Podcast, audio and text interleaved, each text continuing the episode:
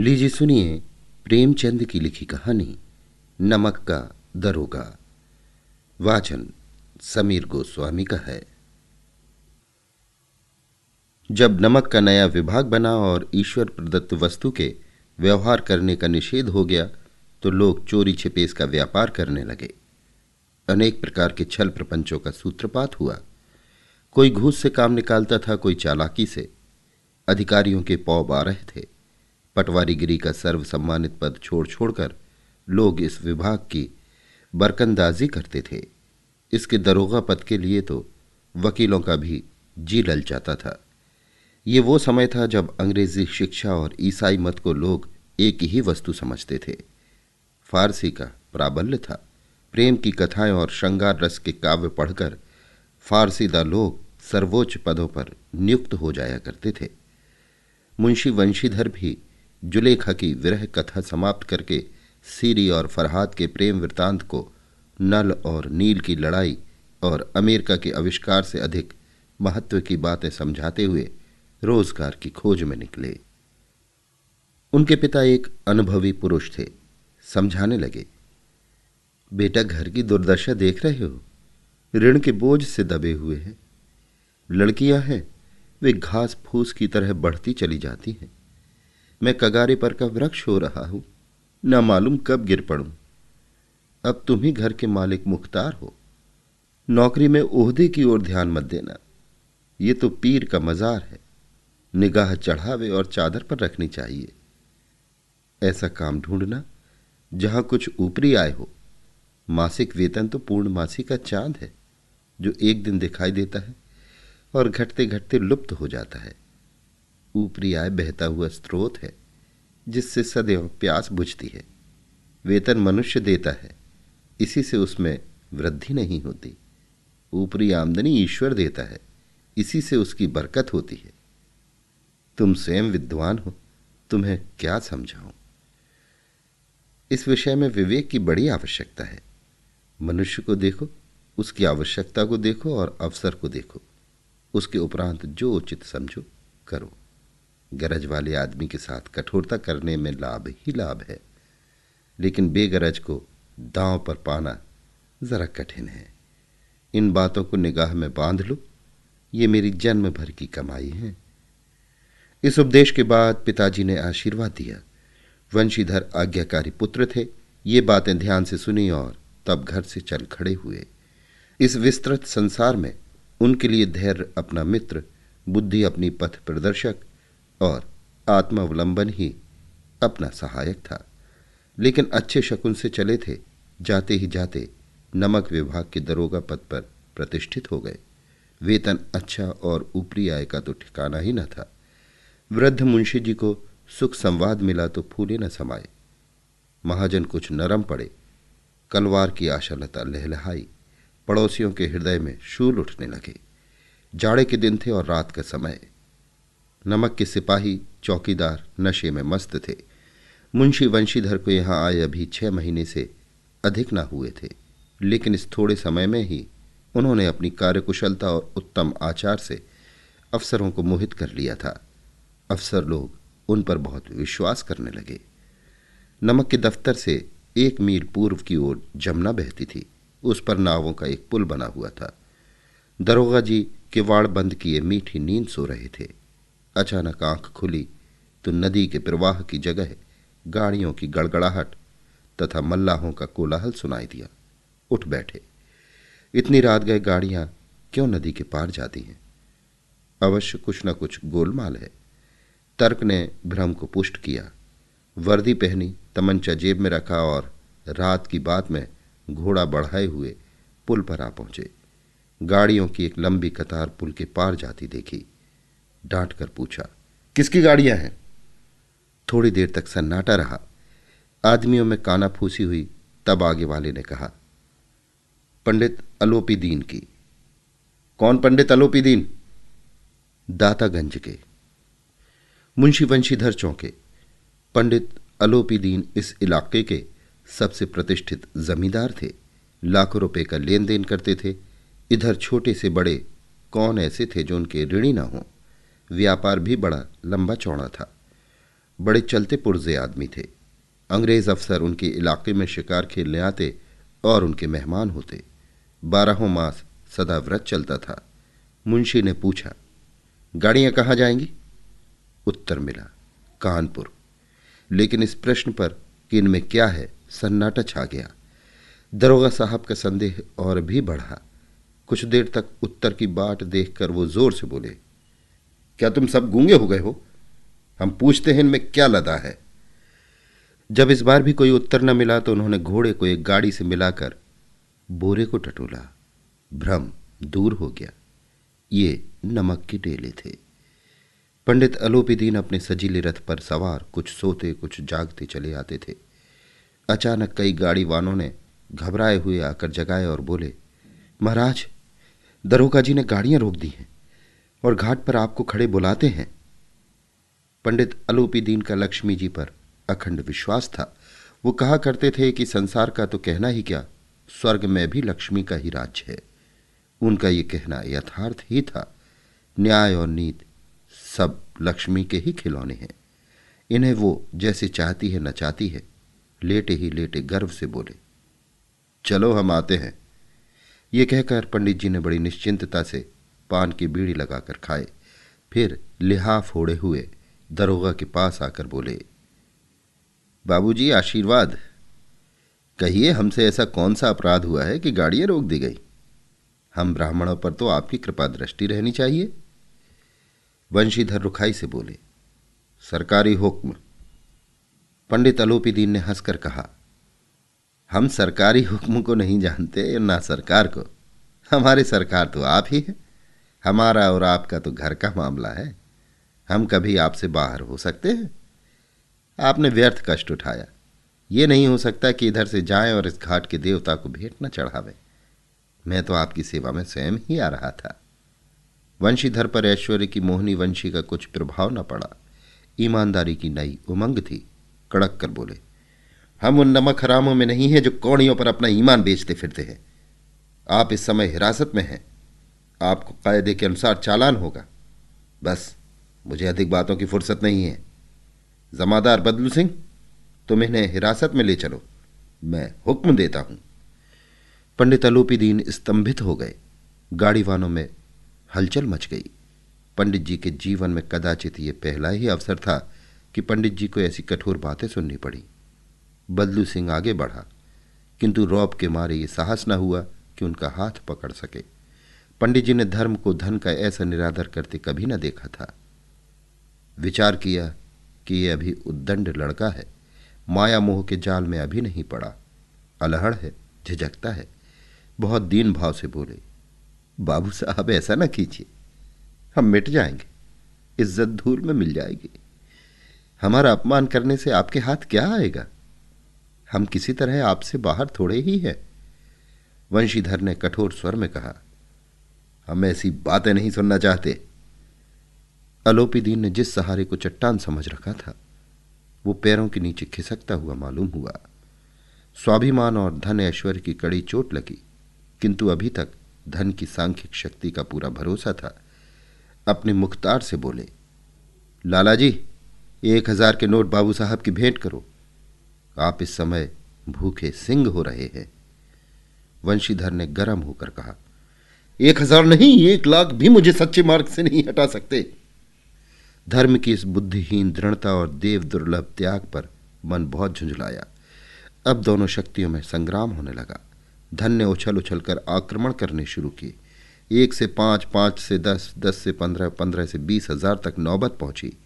किंतु धर्म, अलौकिक वीरता के साथ, बहुसंख्यक सेना के सम्मुख, अकेला पर्वत की भांति अटल, अविचलित खड़ा था।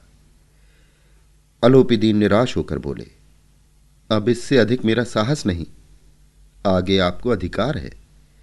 वंशीधर ने अपने जमादार को ललकारा। बदलू सिंह मन में दरोगा जी को गालियाँ देता हुआ पंडित अलोपी दीन की ओर बढ़ा। पंडित जी घबराकर दो तीन कदम पीछे हट गए। अत्यंत दीनता से बोले, बाबू साहब, ईश्वर के लिए मुझ पर दया कीजिए। मैं पच्चीस हज़ार पर निपटारा करने को तैयार हूँ। असंभव बात है। तीस हज़ार पर? किसी तरह भी संभव नहीं। क्या चालीस हज़ार पर भी नहीं? चालीस हज़ार नहीं चालीस लाख पर भी असंभव है। बदलू सिंह इस आदमी को हिरासत में ले लो। अब मैं एक शब्द भी नहीं सुनना चाहता। धर्म ने धन को पैरों तले कुचल डाला। अलोपी दीन ने एक हष्ट पुष्ट मनुष्य को हथकड़ियाँ लिए हुए अपनी तरफ़ आते देखा। चारों ओर निराश और कातर दृष्टि से देखने लगे। इसके बाद मूर्छित होकर गिर पड़े। दुनिया सोती थी, पर दुनिया की जीभ जागती थी। सवेरे देखिए तो बालक वृद्ध सबके मुँह से यही बात सुनाई देती थी। जिसे देखिए वही पंडित जी के इस व्यवहार पर टीका टिप्पणी कर रहा था। निंदा की बौछारें हो रही थी। मानो संसार से अब पापी का पाप कट गया। पानी को दूध के नाम से बेचने वाला ग्वाला, कल्पित रोज नामचे भरने वाले अधिकारी वर्ग, रेल में बिना टिकट सफ़र करने वाले बाबू लोग, जाली दस्तावेज़ बनाने वाले सेठ और साकार। ये सब के सब देवताओं की भांति गर्दने चला रहे थे। जब दूसरे दिन पंडित अलोपीदीन अभियुक्त तो होकर कांस्टेबलों के साथ हाथों में हथकड़ियाँ, हृदय में ग्लानी और शोभ भरे लज्जा से गर्दन झुकाए अदालत की तरफ़ चले तो सारे शहर में हलचल मच गई। मेलों में कदाचित आँखें इतनी व्यक्र न होती होंगी। भीड़ के मारे छत और दीवारों में कोई भेद न रहा। किंतु अदालत में पहुँचने की देर थी पंडित अलोपी दीन इस अगाध वन के सिंह थे।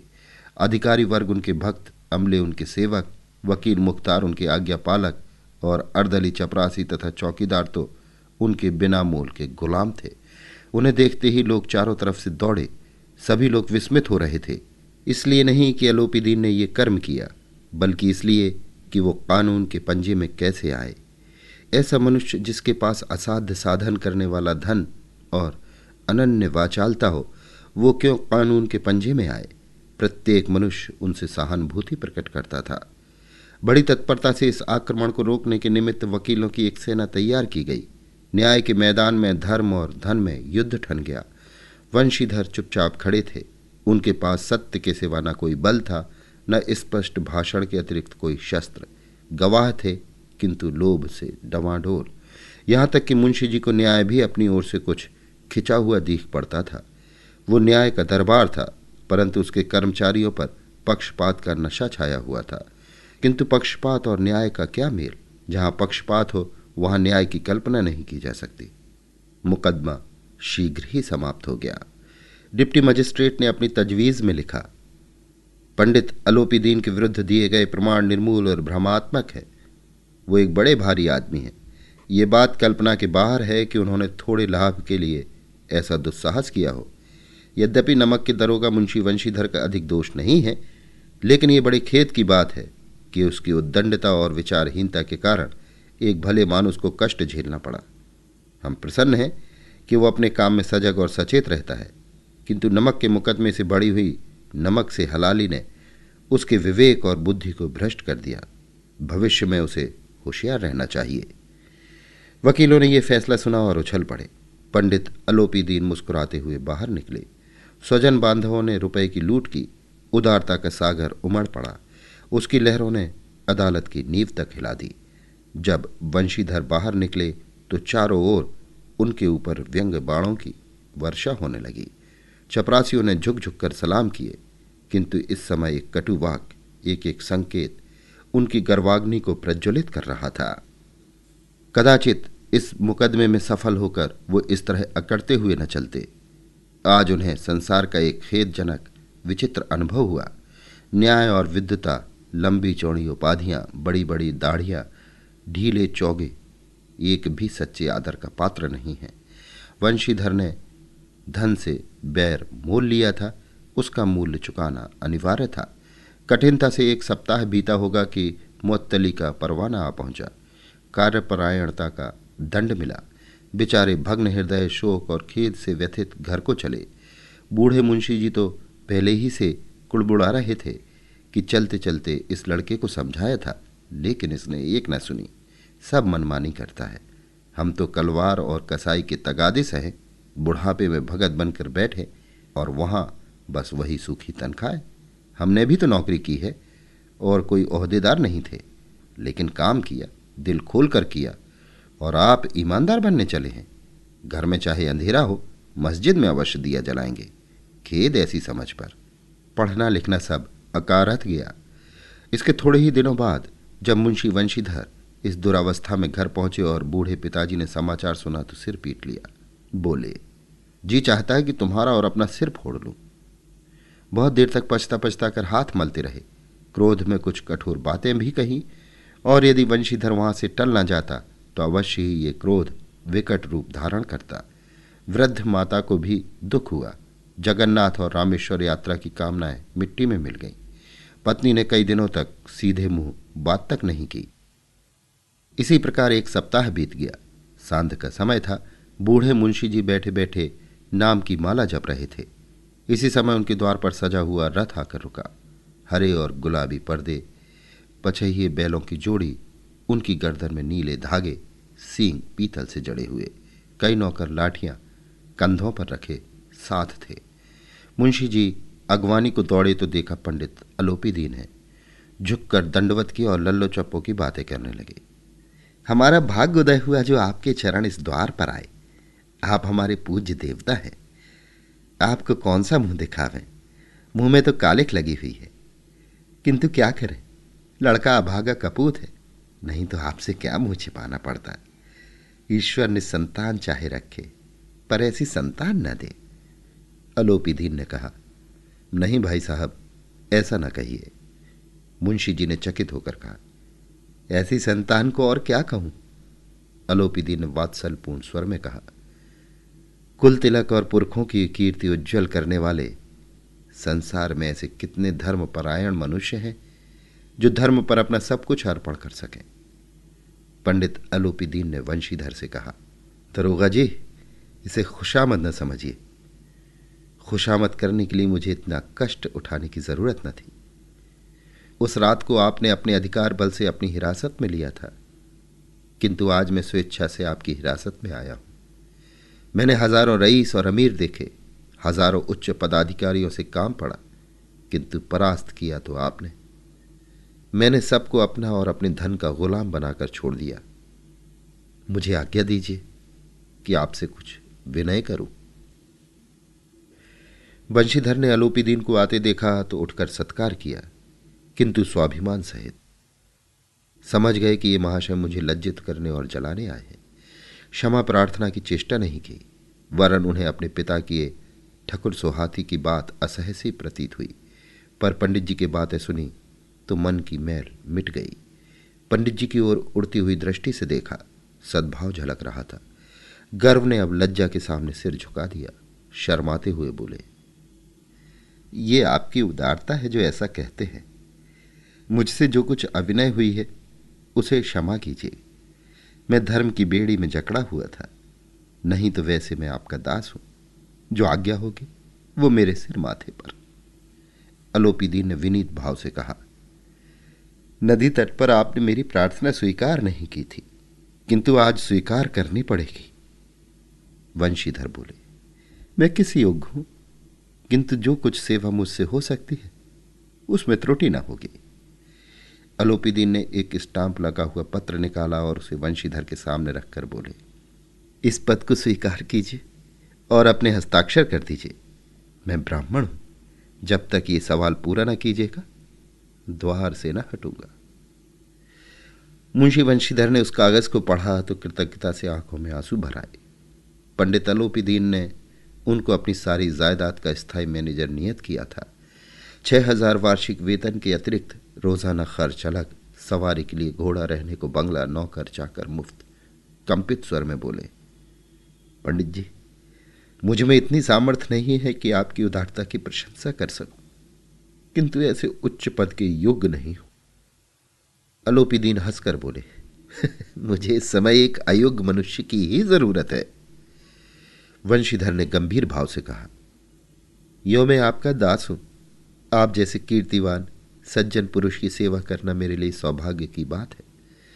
किंतु मुझमें न विद्या है, न बुद्धि, न वो स्वभाव जो इन त्रुटियों की पूर्ति कर देता है।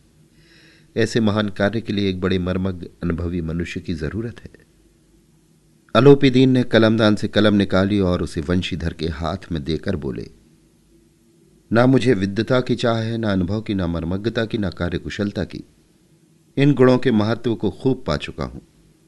अब सौभाग्य और सुअवसर ने मुझे वो मोती दिया, जिसके सामने योग्यता और विद्युता की चमक फीकी पड़ जाती है।